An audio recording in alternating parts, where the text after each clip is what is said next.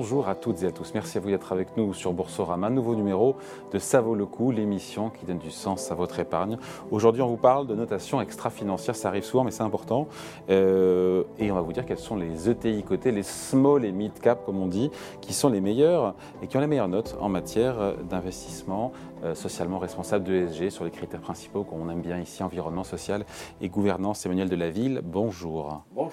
Fondateur et président d'Eti Finance. Eti Finance créé il y a 19 ans, euh, agence qui prend en compte toutes les parties prenantes, pas seulement les actionnaires, même si l'accès c'est important, mais il n'y a pas que ça, les salariés, les clients, les fournisseurs. On peut dire que vous étiez à l'époque un pionnier ou pas? Parce qu'aujourd'hui, il y, a du monde Je vais l'assumer. Je vais l'assumer. À l'époque, euh, on était beaucoup à parler du de, rendre des comptes surtout à l'actionnaire. Et il y a 19 ans, je pensais que c'était bien qu'on rende des comptes à l'actionnaire, mais qu'on puisse gagner, qu'on soit performant financièrement, économiquement, en emmenant tout le monde, vous voyez, les, mm. les fournisseurs, les clients, la société civile. Donc c'est ça l'investissement, un investissement responsable. C'est mm. un investissement qui embarque toutes les parties prenantes, comme on dit. Ouais. Aujourd'hui, maintenant, c'est devenu une monnaie courante. Hein. Toutes les agences font du financier et l'extra-financier. Vous, vous, étiez précurseur, vous On était précurseur. On a, on a rapidement appris à marcher sur deux jambes, le financier et ce mot d'extra-financier. Sur les, les, PME, les ETI côté les small et mid cap, comme on dit, vous êtes leader de cette notation euh, extra-financière aujourd'hui? En effet, je pense que Etifinance est une agence euh, de notation extra-financière et financière, mais il y a une spécificité de la maison, c'est les ETI cotés en bourse en Europe. Donc c'est un peu plus quand même euh, un peu plus de 2000 entreprises euh, qu'on appelle, vous l'avez dit tout à l'heure, small et mid cap. Ce sont quoi Des ETI, petite et moyenne petite capitalisation, et moyenne capitalisation boursière. Voilà. Euh, pour beaucoup d'épargnants, il faut reconnaître, hein, et vous le savez évidemment, la notation ESG, environnement, social, gouvernance, c'est une boîte noire. C'est une boîte noire, mais il, faut, il, faut, il faut faire lumière alors. Il faut, être euh, transparent. C'est très simple. En fait, on a commencé d'abord par la gouvernance, c'est-à-dire comment sont organisés les pouvoirs dans une entreprise cotée. Est-ce que c'est à peu près équilibré? Donc on va parler du G, de la gouvernance. On va parler ensuite de tout ce qui est lié euh, au climat, l'impact environnemental hmm. sur le modèle économique d'une entreprise cotée, mais aussi l'impact qu'a l'entreprise sur l'environnement. Donc, organisation des pouvoirs sur le G, comment est-ce que je gère mon risque euh, climat au sein de l'entreprise, et puis le capital humain, le S, le social, la gestion des talents. On va demain vers une raréfaction des talents, euh, c'est important de le dire pour les, pour les auditeurs, et euh, il va falloir retenir ces talents, et ces talents vont aller dans des entreprises justement qui savent bien gérer les enjeux environnementaux, les enjeux humains et les enjeux d'une organisation, du partage des décisions d'une manière plus collective. En matière de durabilité, de performance non financière, extra-financière, euh, ça a du sens ou pas d'ailleurs de comparer les small et mid cap aux boîtes du CAC 40 Alors, ça a du sens de les comparer en ce sens qu'elles ont les mêmes comptes, les mêmes comptes à rendre. Euh, Ce n'est mm. pas parce que on est une small et une, PME ou une ETI, euh, qu'on n'a pas des politiques et pratiques vertueuses en mm. matière environnementale, sociale et gouvernance. on imagine que les boîtes du CAC 40 sont en avance, non Parce qu'elles ont plus de moyens, parce qu'il y a plus de, c'est mieux staffé, il y a plus de monde pour. Euh, Alors, évidemment qu'il y a une question de moyens. Ceci étant, et j'aimerais pouvoir illustrer par quelques exemples, ça ne l'est pas. Euh, ce n'est pas qu'une question de taille. Ce n'est pas parce qu'on est grand avec des moyens puissants qu'on est forcément très bon en, ESG ou en matière de, développement durable. Il y a euh, des grands acteurs qui sont à la traîne mhm. là-dessus. Et qui font du greenwashing, qui font croire qu'ils font bien le boulot. Bien sûr, que ça existe, euh, bien sûr que ça existe. Et il y a des PME, ETI, aujourd'hui, qui disent peu, qui ont peu de moyens, mais qui font beaucoup. Alors, exemple, tiens on a, euh, on a une entreprise, vous prenez une entreprise comme Mercialis, euh, qui sont des entreprises vraiment à taille humaine, hein, avec quelques centaines de salariés. Mercialis, c'est le, en France, on ne le voit pas, mais il y a un grand nombre de, centres commerciaux gérés par une société qui s'appelle Mercialis. Ah oui, c'est la foncière côté de. Voilà, c'est une foncière.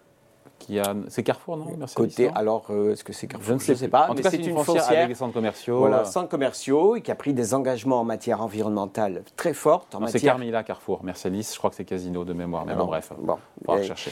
Ben voilà, voilà une entreprise de taille euh, intermédiaire qui a pris des engagements très forts en matière de responsabilité sociétale des entreprises, c'est-à-dire en matière d'engagement euh, envers l'environnement, envers ses équipes, envers ses fournisseurs, pour avoir le, voilà, un modèle économique vertueux.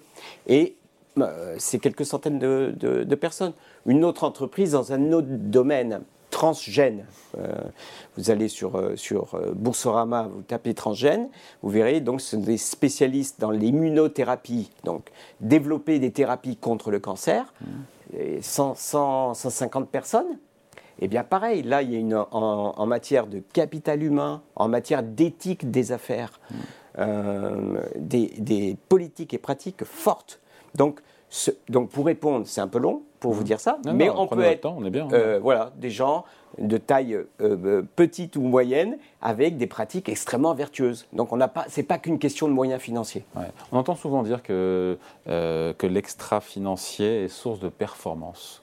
Moi, j'en suis personnellement convaincu. Je, je, suis convaincu.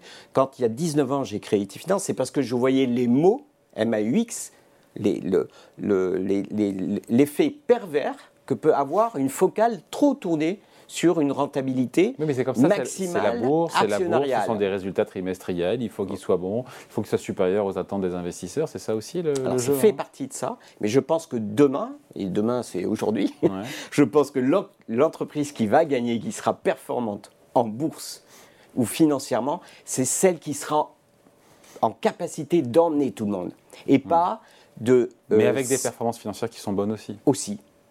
Il y a plusieurs années, on avait créé un indice euh, des meilleures entreprises PME, ETI françaises en matière de développement durable ou de responsabilité sociétale des entreprises. Mmh. On avait pris les 70 meilleures notes et on a regardé leurs performances ah. boursières ex post. Alors? Elles surperformaient sensiblement, sensiblement le, CMS 190, le CAC Mid Small 190, qui prouve que en étant bien en matière environnementale, sociale et gouvernance, je sais aussi générer de la performance boursière et financière. Sur la méthodologie, Emmanuel Delaville, euh, méthodologie d'ETI Finance, en quoi est-ce que la vôtre diffère, c'est normal, chacun fait sa cuisine comme il, le souhaite, des autres agences qui ont pignon sur rue comme vous? C'est très important, euh, merci pour cette question, parce qu'on a une unicité là aussi. Quand vous évaluez une grande entreprise comme Danone, par exemple.